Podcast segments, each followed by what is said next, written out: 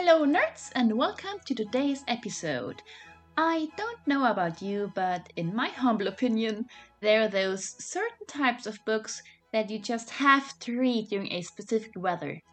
On rainy days, curling up somewhere in your room, whether it be on the floor or beneath a dozen blankets, a crime story can brighten the entire day. Not really, obviously. Reading a certain book isn't gonna make the sun come out, but you know what I mean. It can change your reading experience drastically, and during those disgustingly hot days right now, with a few rainy weeks in between, I love reading fantasy and fiction. As I'm writing this, it's raining a lot, and rain is just the perfect weather for this. I hope I can finish this before the rain stops. Anyway, let me tell you about some of those books. First, Jules Verne. The writing style is just so beautiful. the way he describes things, he really knew how to use words. And in combination with a nice and sunny weather, his novels like Journey to the Center of the Earth give you a warm feeling.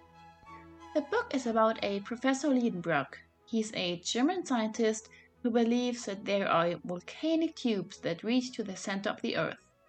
Decides to take a look and takes his not exactly excited nephew Axel with him to Iceland, where they hire the guide Hans.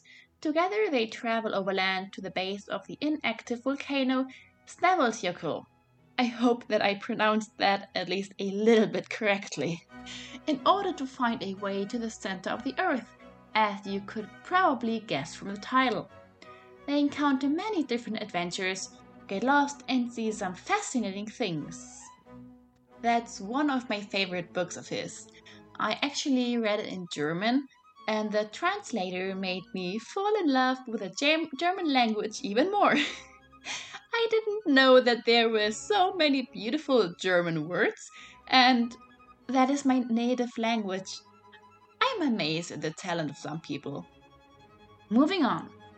Another of his books that I can and will highly recommend is 20,000 Leagues Under the Sea.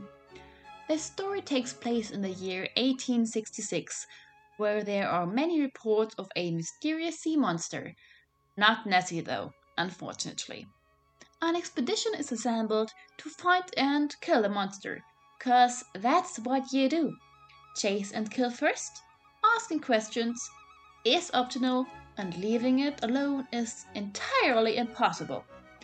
Alright, this sea monster does attack boats, but come on, let's just stay away from the ocean and its inhabitants.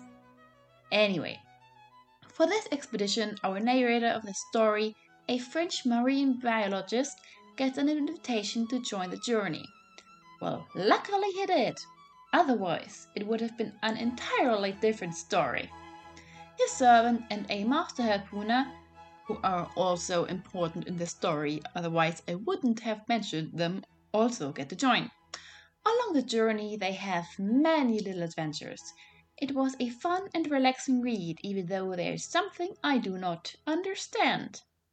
How do people even go anywhere near the ocean?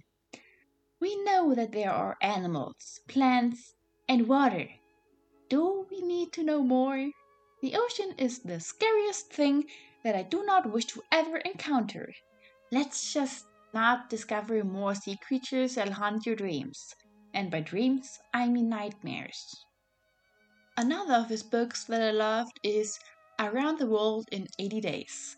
Just like with the other titles, you can guess what the story is going to be about and be most likely right about it. Phileas Fogg is our main character here. He does not like breaking his routine, and he even fired someone after they brought him shaving water two degrees too cold, which is understandable. His social life is not really a social life at all. He is in a reform club, though, where he, with the members, after being told that it is impossible, bets that it is indeed possible to travel around the world in 80 days. Well, who would have thought that the book was gonna be about a guy attempting to go around the world in 80 days? I certainly did not and was absolutely astonished. I'm just joking, by the way, in case you couldn't tell. He meets many new people on his journey and sees a lot of new things. Of course, to make the story more gripping, our main character gets into a situation that could make him lose the bet. Will he make it? Or will he not? We'll see. By the way, the book came out in 1872, so he couldn't just hop on a plane to get around the world. All in all, I greatly enjoyed reading those three books while I was being cooked by the sun, even though I was in the shadows.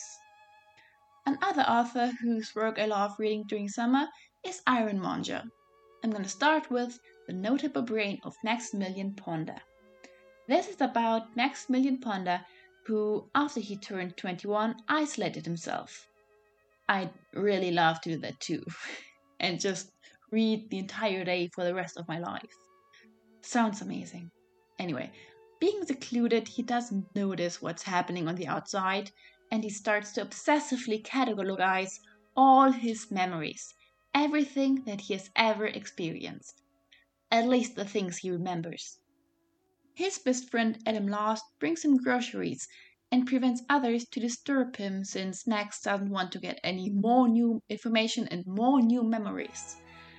Adam visiting, visiting him occasionally is almost too much already, which makes being his friend hard, especially when Max asks something of Adam later on. Something that breaks your heart reading it. Throughout the book, you get to see a few glimpses of the past how they met, what they experienced, and how their friendship came to be. I love the writing style a lot. Ironmonger really knows how to make you feel emotions, and you're gonna end the story with a heavy heart and tears in your eyes. At least I did. You know, I started reading this book expecting to laugh a lot just because the story is a funny concept. Instead, it gave me lots of pain and I ended up with tears rushing down my face. Worth it though. Definitely.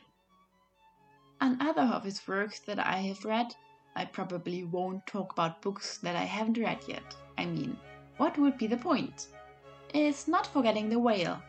This book is basically about people working together for once to achieve something. Doesn't happen a lot, unfortunately. It starts with a young man washing up on the sands of St. Piran in Cornwall. He gets a warm welcome by the villagers and he becomes pretty good friends with one or the other.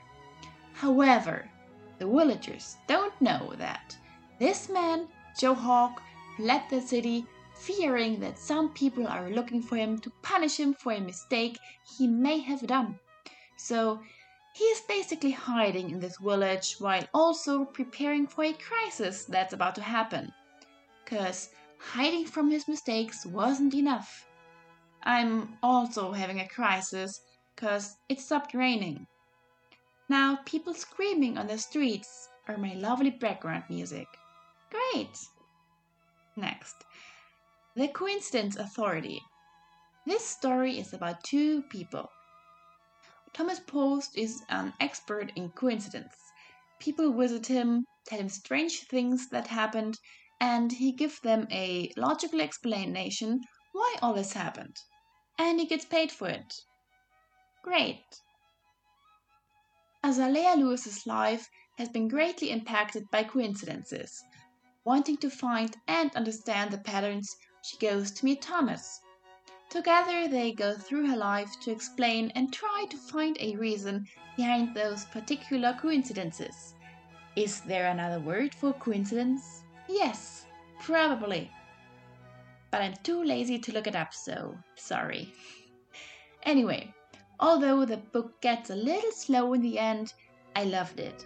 The best parts, in my opinion, were those where you read more about Azalea and also about her mother. The only thing I didn't like was the romance. That was a little much, but other than that, other than that it was a great story.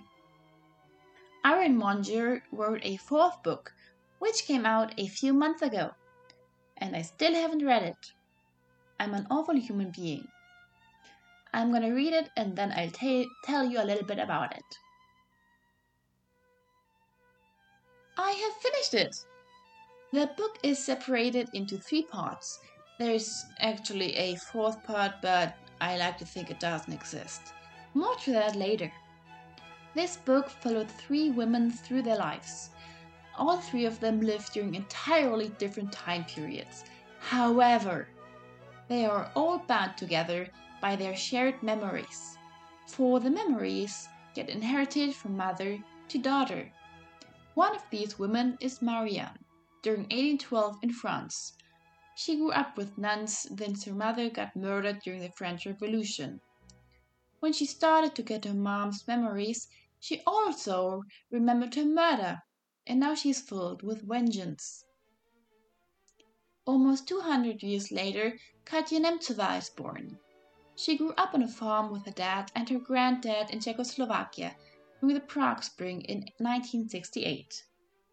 While the farm and the other people there are very dear to her, she longs to escape to the west together with her family. Another few years later, Haley Hajek is born in London. Her story plays in 2061 and the world has changed a lot.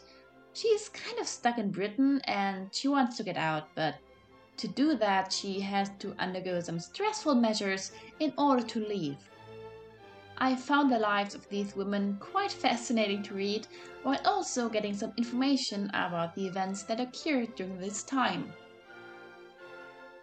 Reading about Katja's life on the farm with her family was my favorite part, even though there came a lot of trouble later on as she got older. Also, she grew up in Czech Republic and I'm actually trying desperately to learn this language at the moment. The grammar, it's killing me. But it's fun. And stressful. Anyway, maybe I'll be able to kind of talk fluently once I've retired. I'll keep you updated. Now, a few words to the ending of the book. The ending of the third part was absolutely beautiful. It was sad, but it gave you a sense of comfort at the same time. A perfect ending for a book like this. And that is why the fourth part, which merely has around 15 pages, doesn't exist to me.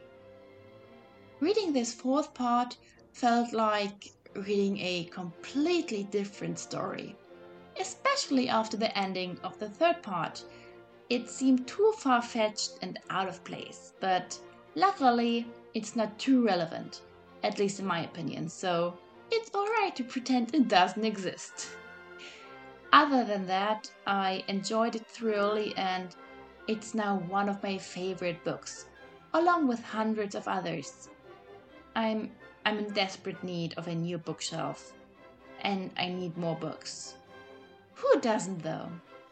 As soon as I get back home, I'll order my books. Probably by the time this is uploaded, should I somehow manage to do that, I will have ordered new books. Hopefully. Anyway, that's it. That's the podcast. So thank you for listening. You, whoever you are.